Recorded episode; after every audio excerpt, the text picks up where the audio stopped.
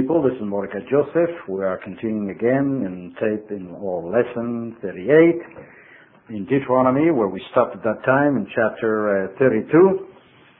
And in verse 39, we're going to continue with verse, verse 39 now, where Moses continues.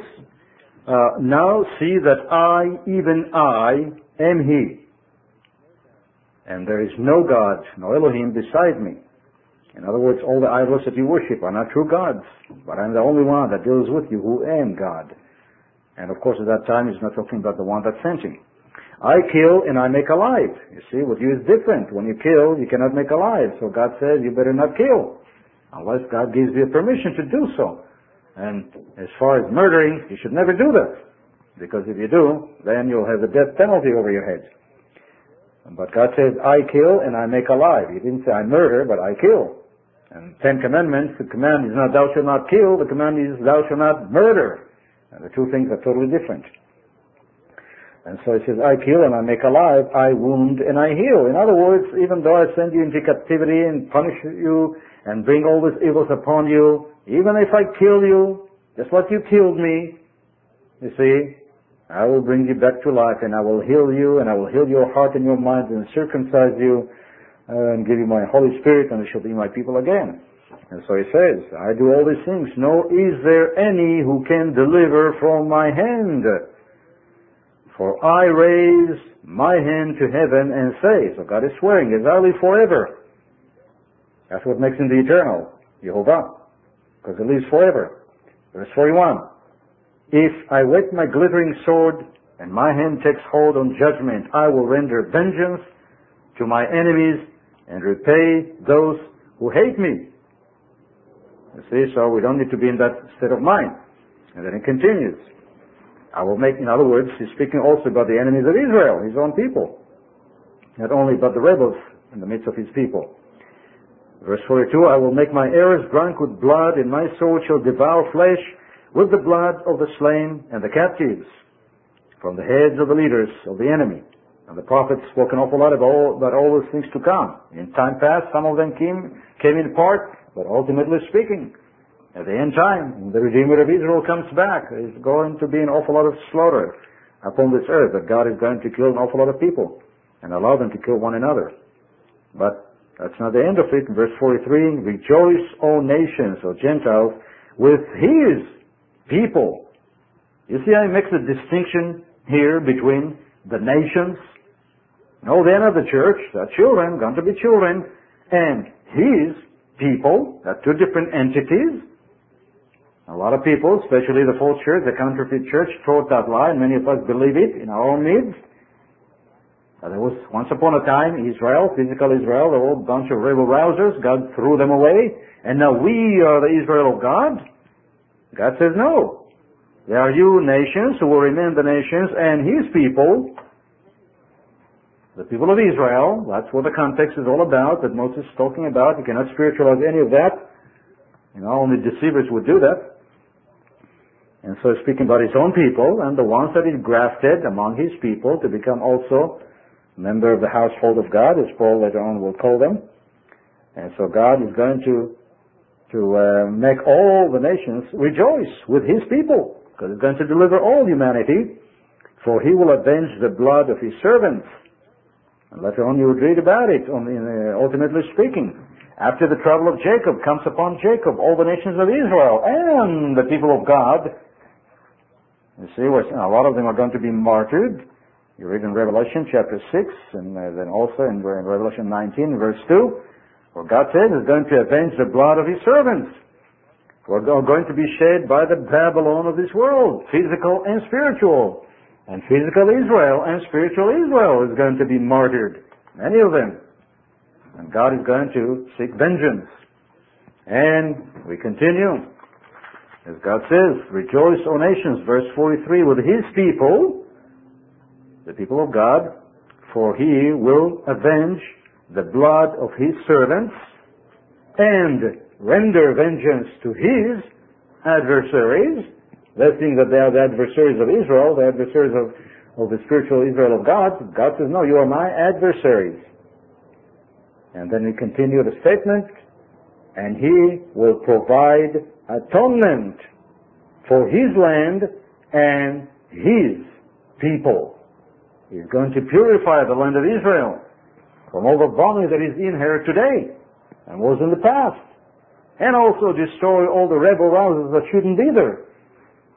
God is going to do it. People don't have to do it. So he's going to use people to do it, including his own people Israel, as you can read very plainly in Isaiah chapter 11, as well as many other places, where God is going to use the house of Joseph and the house of Judah and tribes of Israel to destroy, you know, the remnants of the Canaanites and the Philistines and others who are in the land.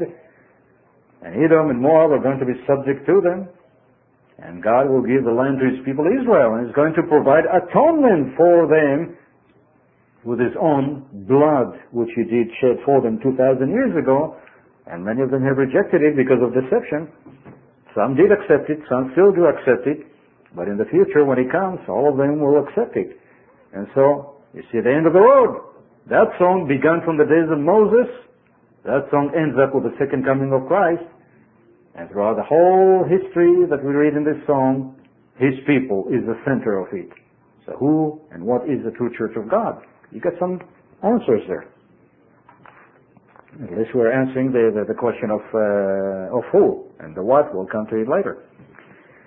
And so Moses, verse 44, came with Joshua, the son, uh, the son of Nun, and spoke all the words of this song in the, in the hearing of the people. And Moses finished speaking all these words to all of Israel. And so he told them verse 46, and he said to them, Set your hearts on all the words which I testify among you. You see the testimony, the, te- the, the, uh, the concept of testifying, testimony, and body of witnesses it's all within that concept of the church, which I testify among you today, which you shall command your children to be careful to observe all the words of this law. And so that's what he told them when he crossed the land. You know, you keep up with this, or else you're going to be in trouble. And you don't want to be in trouble. And we continue now to uh, So basically what we read so far is about the fact that even though God is allowing his people to go through all these afflictions, he's going to bring them back. And after all, he's not responsible for their afflictions. They are the ones that are doing it. A lot of people like to blame God when evil come upon them. And they say, well, if God is love, how come this and how come that? Uh, sometimes uh, even the righteous people suffer and we don't know why, yet God has something in mind for us. And we shouldn't be complaining. We can explain, but we shouldn't be complaining to God, but uh, asking what His will uh, is so that we may know it and follow it, not have to unnecessarily suffer. And so uh, God is going to provide atonement for His land and for His people, and that's what the new covenant is all about. You know, in uh, Jeremiah 31, 31, and the atonement that uh, Isaiah speaks about in Isaiah 53, and so forth, many other places. And God said it in so many other times to His own people. He's going to atone for their sins. He's going to redeem them. He's going to cleanse them. He's going to purge them. And the disciples of Christ will continue on to explain that by magnifying the Torah, by magnifying the prophets, by saying that Christ, you know, is going to purify and purge and, uh, and cleanse His body. You see, His bride. So it would be without spots and without blemishes. So what they had in mind is totally different from what people thought that they had in mind because they had no background. They didn't know what they were talking about. They were talking about the people of Israel in their days that God called and they were the foundation of the, of the continuation, not a new church, but a continuation of that church of Israel. It was only one, just like, you know, the woman of God is only one, just like Revelation 12, speaking only about a one woman from the beginning until the end. And they understood it totally differently. But people, not having a background, uh, totally misunderstood what uh, Paul was talking about. Peter made it very plain. Only those who are unlearned wrestle with the scriptures to their own destruction. And as time goes by, that becomes truth to people, and then uh, when you take into account that many, many centuries went by, and now people think, well, that's the way it was from the beginning. And yet, if you go to the beginning of the book and begin to read it, you begin for the first time in your life to uncover the truth in its purity. And God had it recorded there. Even though now and then, you know, there's some words that were changed, but that's minimal. The picture is there. The puzzle is there. The pattern is there. And that's the only way you're going to ever find out who and what is the true church of God. And that's what I'm saying. An awful lot of books were written about church history, but all of them have a major flaw. They're not based on the pattern that God set in motion of what is really the true church of God. And so they go only from the beginning, so to speak, of the 2,000 years ago and to think, well, that's the history of the true church of God. You gotta go to, to uh, Genesis 1-1. Go through the entirety of it and see what God had to say about it from the beginning until the end. That's the only way you're going to remain in the light, or else Satan will be will deceive you, and you're not going to be the very elect. And so in chapter 33, now we continue, where Moses is saying, verse 1, Now this is the blessing with which Moses, the man of God, blessed the children of Israel before his death. And he said, now speaking about the second coming of the Redeemer of Israel, the Lord came from Sinai, that's the first time, and dawned on them from Seir. He shone forth from Mount Paran, and he came with, the, with ten thousands of his saints, you know, the first time when he came to Sinai. And the, later on, as Jude mentions, the Lord will come executing vengeance with ten thousands of his saints. He's talking about the final one. And from his right hand came a fiery law for them. Yes, he loves the people, not hated them. He loves them. All his saints. When people talk about the saints, whom do they think about? They don't think about the people of God. And what is Moses talking about in this particular Uh, occasion? He's speaking about, about the nation of Israel that stood before Mount Sinai, and immediately after that, they made the golden calf, and for 40 years they were rebellious. God called them his saints. Why are they saints? Because God is the one that sanctifies that doesn't mean just, just because God sanctified anybody that that person is now a saint. In the concept that we have in the world. A saint never sins, never does any wrong. What it means is that God sanctified you to be, to be His people, to walk in His commandments. And some do and some don't, but they're still the saints because God sanctified them. And even those who have the Holy Spirit, we all know if we're righteous and honest, as Paul said, well, here's St. Paul, as some people call him, and Paul said, the law is spiritual, but I'm carnal. I know what is good, but I don't find myself do it. So you see, you have to redefine your concept of sainthood from God's point of view. A lot of people who are saints do an awful lot of horrible things, like King David, you know, murdering the husband, taking the wife to himself before she was uh, free. And so we have to see from God's point of view. And that's what Moses is saying. Yes, he loves the people, in spite of them. All his saints are in your hand. They sit down at your feet. Everyone receives your words. He's speaking finally, ultimately, when that shall be a reality. Moses commanded us a law. Now, Moses is writing it, but this is the way he phrased it. And then all of Israel are going to read it. And then throughout the history of uh, the Jewish people, you see that commandment always being used. Moses commanded us a law for us, a heritage of the congregation of Jacob. In other words, the law that God gave us, the Torah that God gave us through Moses, is the heritage of the congregation of Jacob. But here again, if you read it in English, congregation, you're going to be misled because it doesn't say congregation. Congregation is when a bunch of people congregate, then it will become a congregation. The Hebrew says Adat Yaakov. Oh, in this case, actually, it says Kehilat Yaakov. Uh, kahal means public, and uh, means more like congregation. But in other places, well, actually, in this case, congregation is correct, the translation. But in other places where it says congregation, the word is actually adat, that is, body of witnesses of Jacob. And he was king in Yeshurun, speaking about the, the God of Israel when the leaders of the people were gathered, all the tribes of Israel together. And then it says, verse 6, let Reuben live and not die. And that is a repetition that we read earlier in Leviticus. But it's important to, to notice certain verses here. Uh, and uh, that in, about Judah he said, and this he said of Judah, from Reuben, the firstborn, he goes to Judah. And with a purpose. And notice he didn't say first Joseph, but he said first Reuben, who was the firstborn. So even here at the end of the road, of the 40 years, Moses is still repeating the same thing. In the beginning of the 40 years, and at the end of the 40 years, he's still saying the same thing. Reuben is the firstborn. And Judah, verse 7 of Judah, he says, Hear, Lord, the voice of Judah, and bring him to his people.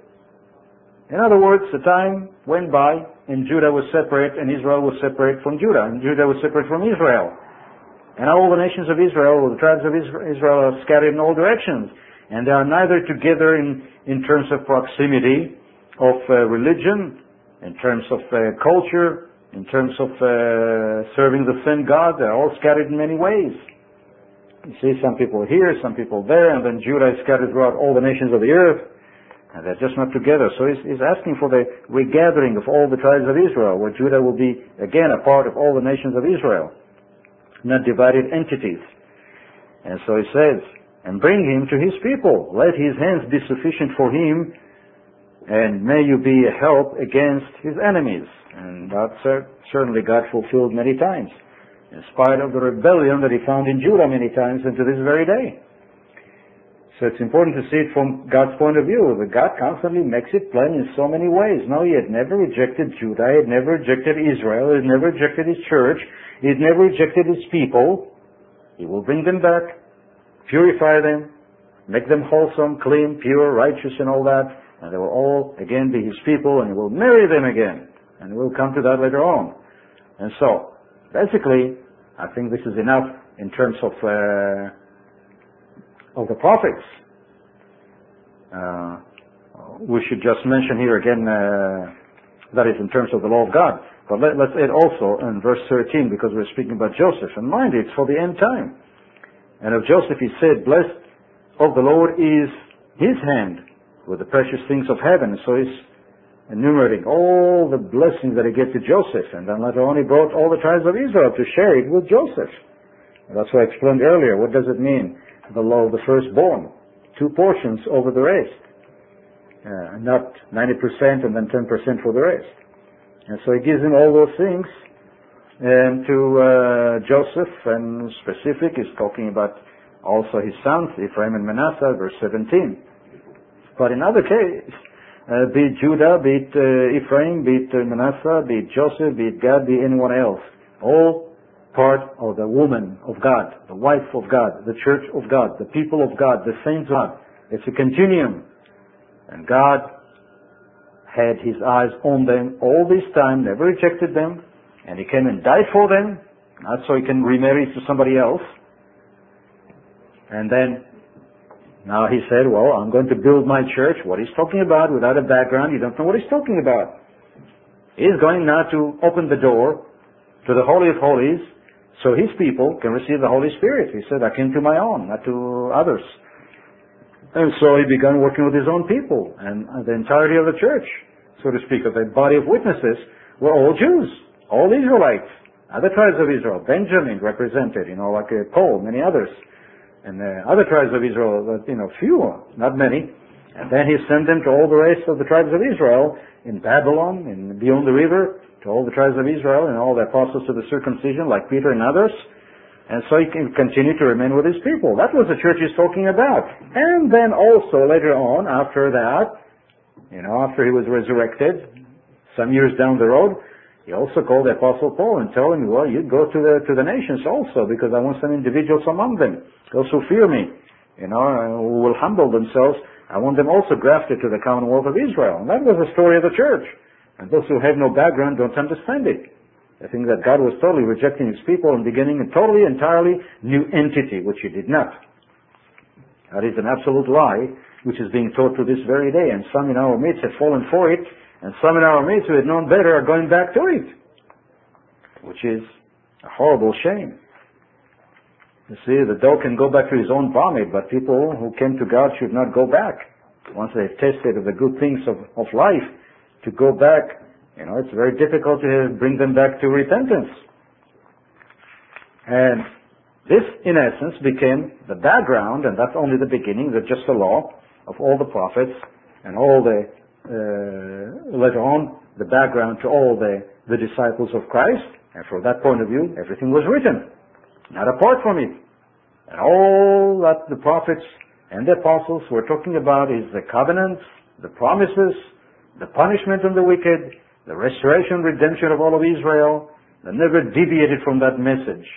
They did not bring another gospel. Just like Paul said, unto them also the gospel was being preached just like unto us. It's a continuum. It's not a different gospel. It's not another story. It's not another church. And so we have to renew our minds and examine ourselves. What kind of evil? What kind of vomit? What kind of filth? What kind of stench? What kind of pollution? What kind of mixture of truth and error we've been eating all this time? Therefore, God tells us, come out of Babylon. God wants to be worshipped only in truth and in spirit. And so it's important to see that concept of who and what is the church of God from this point of view.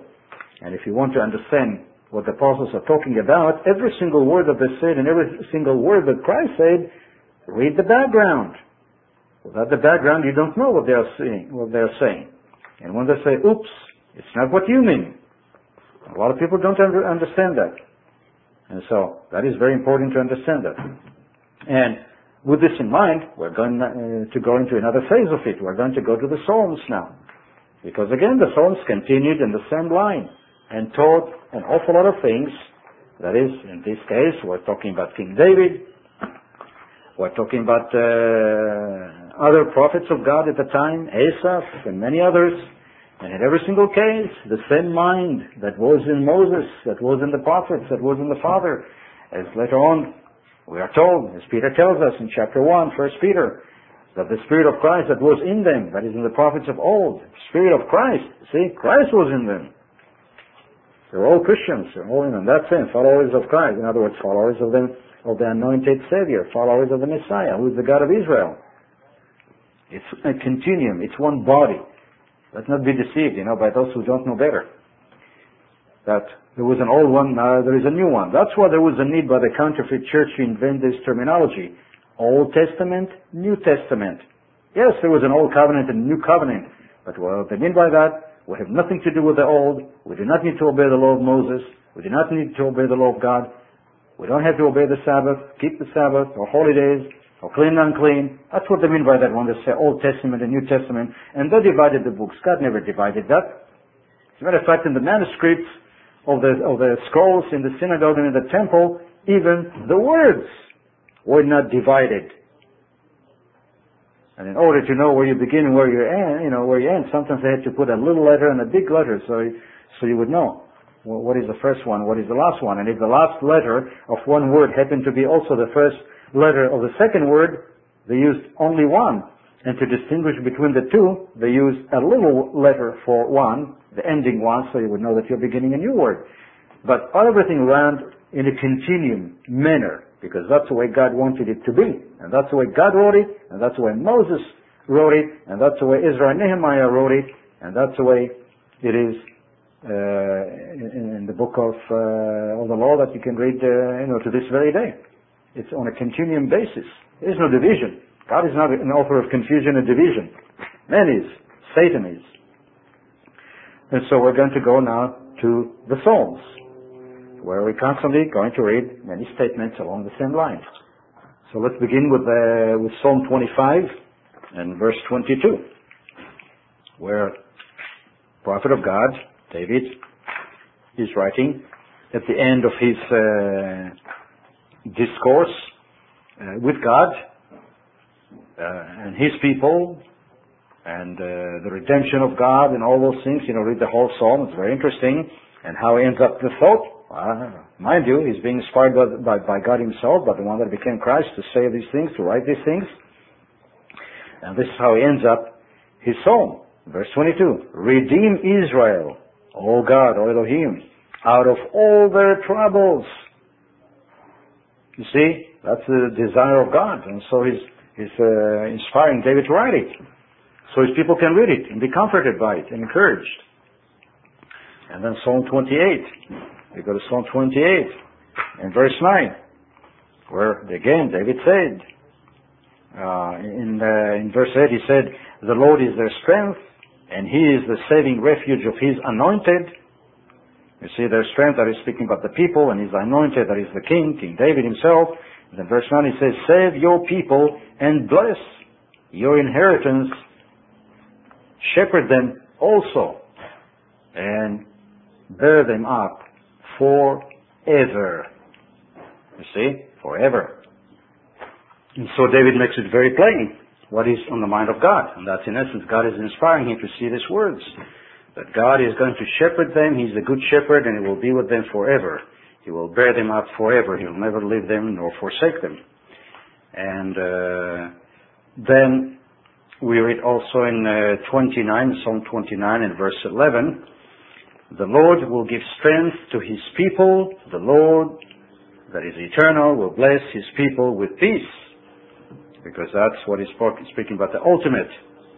And uh, before that, you can see, you know, the, the song of glory that uh, David is composing to God and speaking in terms of the awesomeness and glory and majesty of God and to the future and about his uh, verse 10, the Lord sat enthroned at the flood and the Lord sits as king forever. And in that context, as sitting uh, as a king forever, the Lord will give his strength to his people and in the same context, and the Lord will bless His people with peace. And so, in all, in all, uh, many of the Psalms, that is, uh, this is what God inspired David to write to remind His people Israel that He still loves them in spite of all their problems, and is going to deliver them from their sins and iniquities. And will, He will be with them forever. He'll never forsake them, never leave them. And then we go to uh, Psalm 46, and uh, we read in Psalm 46 which is a, a psalm of uh, millennium, in, in, other words, of the coming time when God shall be upon this earth. And in this case, it is uh, written by the, the that is uh, the sons of Korah. The two were prophets, inspired by God, who were in the temple. God established them uh, in the days of David, and after that, uh, to be in charge of the music in the temple, Korah, and then the sons of Asaph also. And this is what they write also under inspiration of the Holy Spirit, that is by God Himself.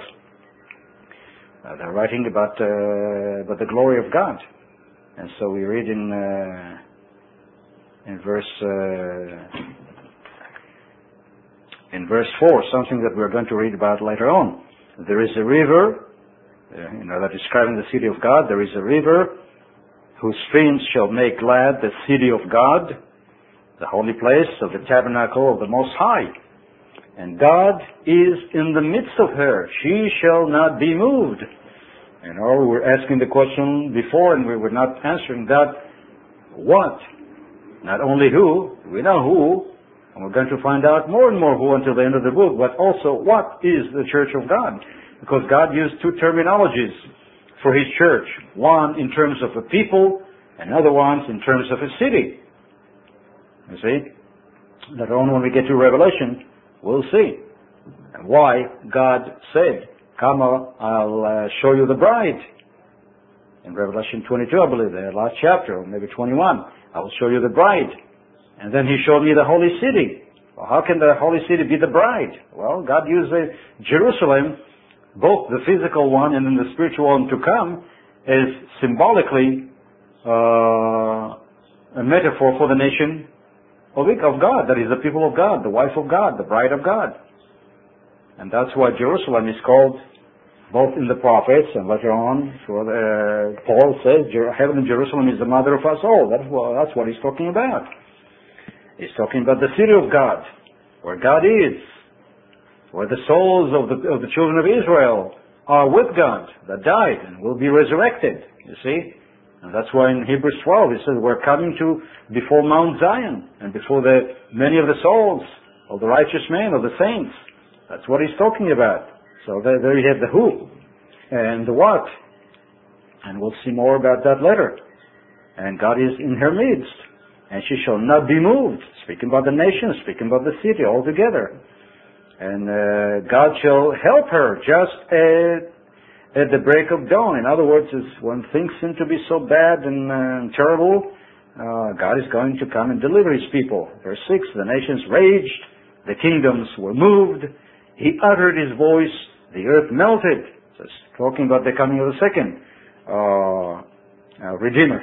That is, the, the second coming of the Redeemer of God, the Redeemer of Israel, you know, the God of Israel, the God of Jacob, the Savior, the Messiah, Jesus Christ. Verse 7, the Lord of hosts is with us. You see, not with them, with us. The God of Jacob is our refuge. And he's speaking about, he's speaking about the end time. About God being in the midst of the nation. Verse 10, Be still and know that I am God. I will be exalted among the nations. I will be exalted in the earth. You see, God is speaking, but He's going to be in Jerusalem in the midst of His people. And so verse 11 ends up, the Lord of hosts is with us. Not with you, nations, but with us. And you're going to have to come to us. That's what Christ was saying to the Samaritan woman. Salvation is of the Jews. And he's speaking specifically about the people of God, which at the time, all the other tribes were gone and only part of Judah was there. That's what he meant. He's speaking about all of Israel in essence. And so he says, the Lord of hosts is with us, the God of Jacob is our refuge. And that's the song of the millennium, of the future, when all nations of the earth shall flock to Jerusalem because out of Jerusalem, you know, if out of Zion shall, the law shall go forth and the word of, of God, of Elohim, of the God of Israel, the Redeemer of Israel, of the Messiah shall come out of Jerusalem, where the children of Israel are. And all nations of the earth who want to serve God will come to that city.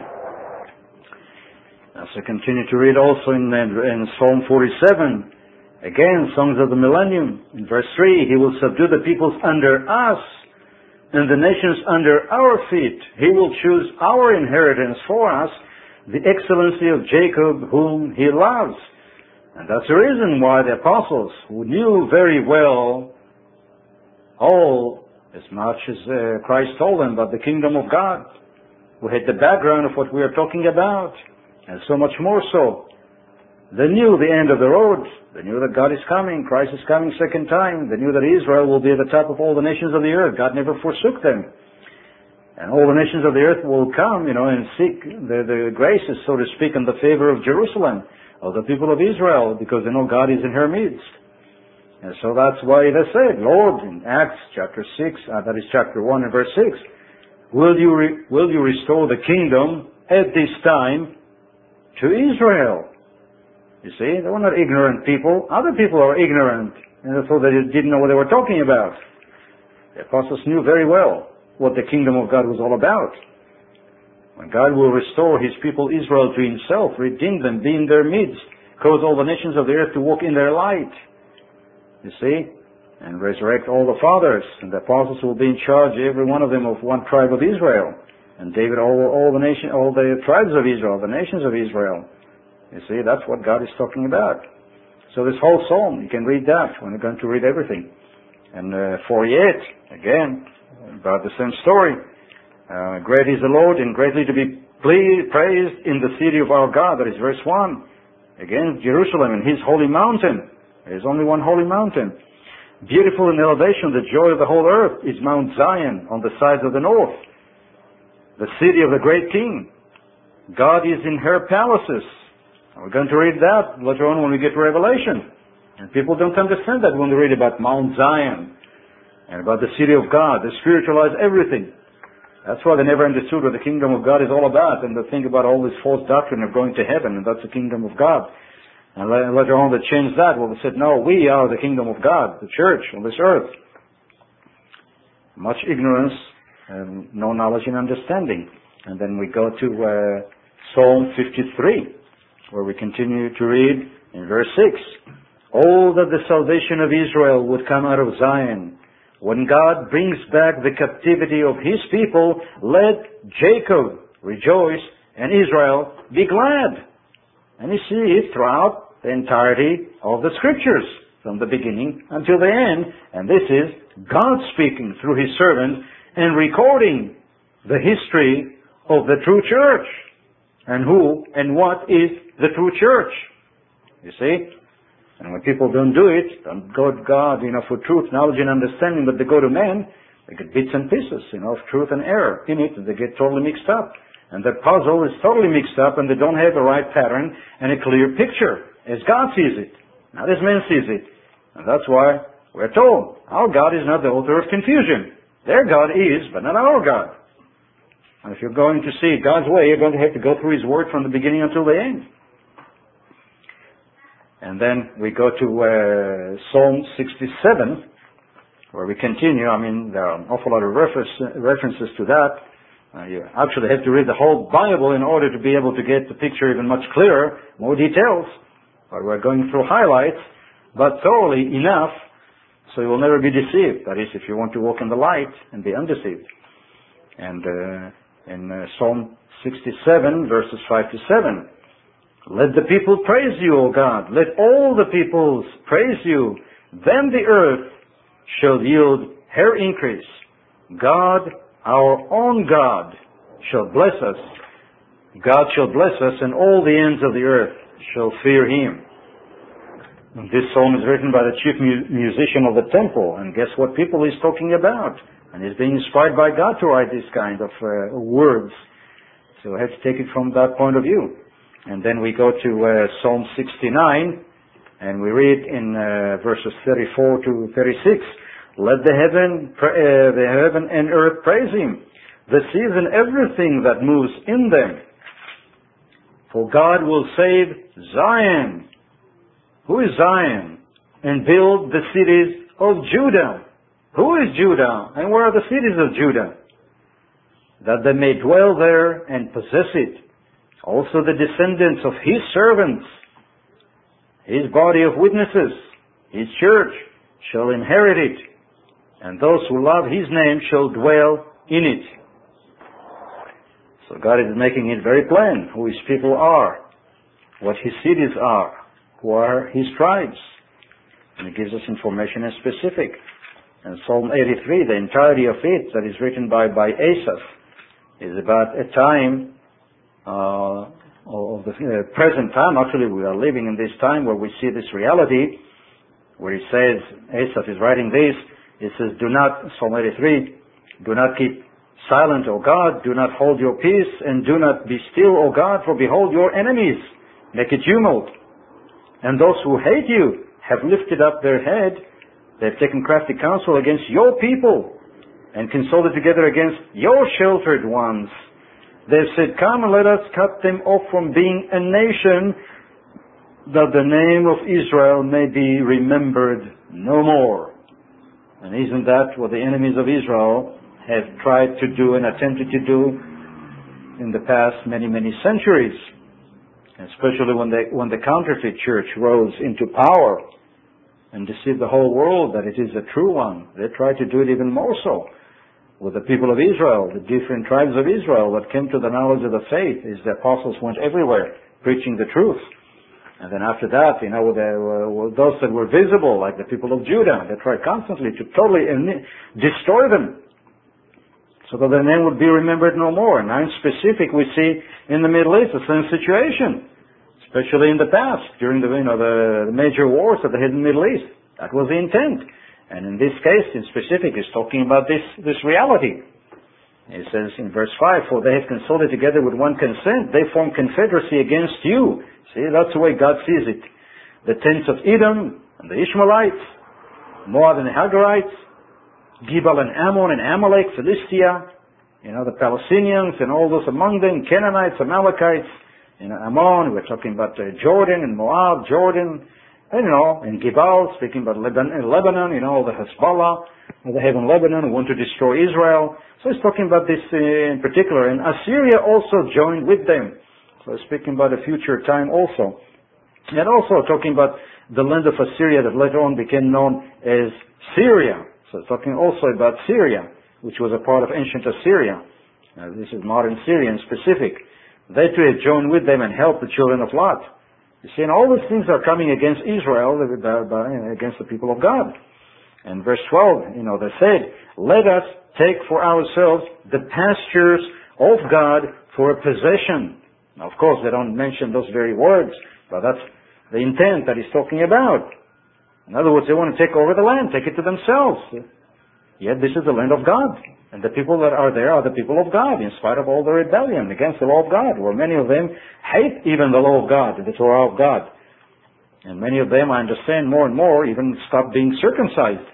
They totally want to be like the other nations. Yet, as bad as they are, God is going to heal them and cleanse them and purge them and purify them and bring them back. And all the enemies are going to perish. And so that's what uh, God is inspiring this uh, this man uh, to write. Asaph, you know, he was a prophet. And so we got to 85. You read more about it.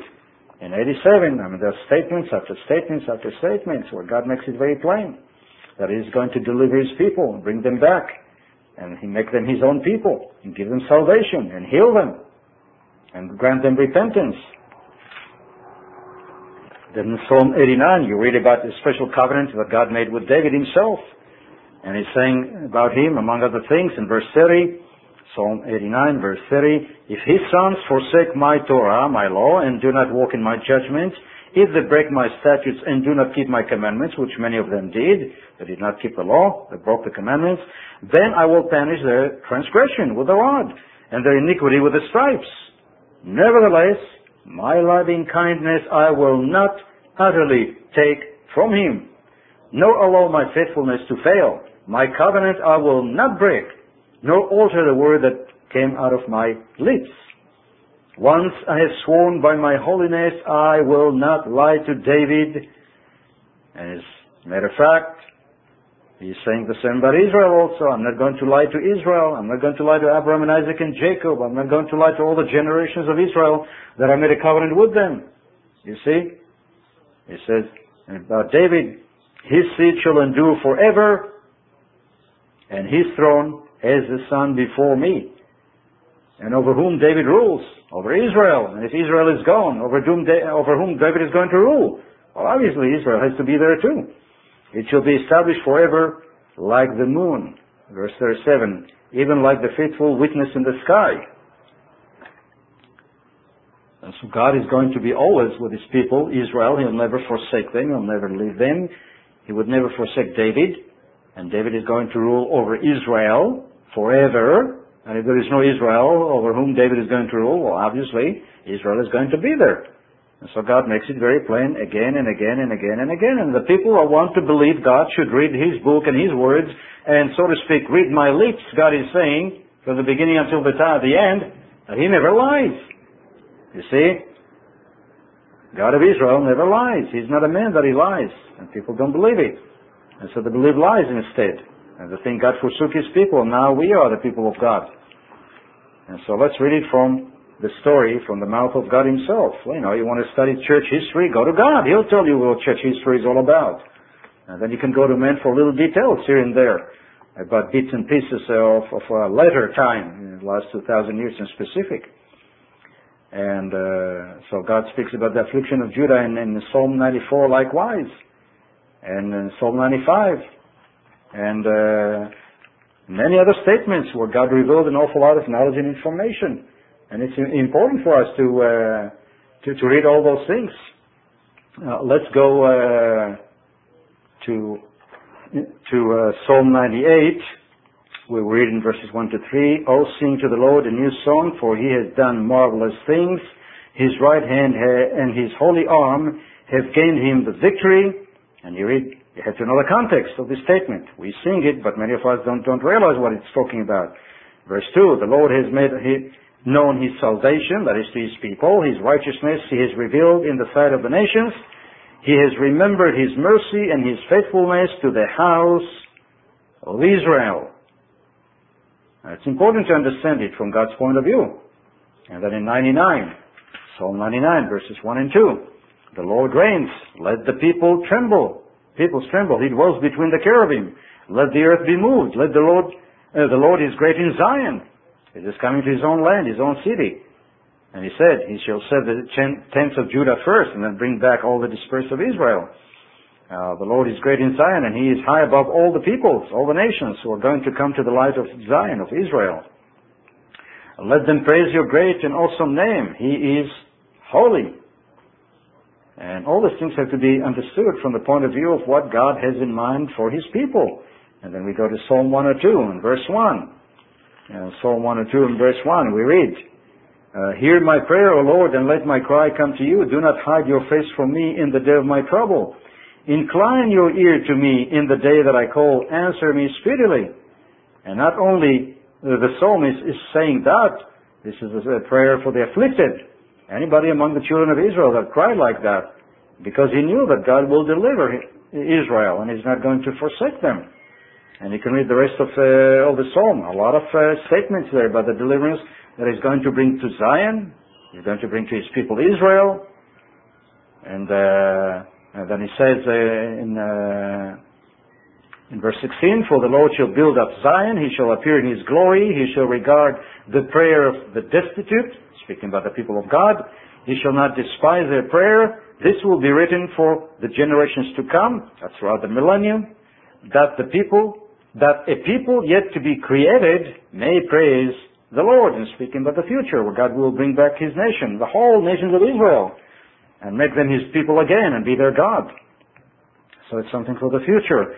For he looked down from the height of his sanctuary, from the heaven, the Lord viewed the earth to hear the groaning of a prisoner and to release those appointed to death. Because now Israel will, will remember that they know who their God is when they're in captivity and they're going to call on God. And since we're reaching the end of the tape, I'll stop at this point, saying again, greetings to all of God's people. This is Mordecai Joseph. Until next time. The preceding message was taken from the worldwide website at address www.biblestudy.org. This site is sponsored by Barnabas Ministries. Bible Study. You have questions? The Bible has answers.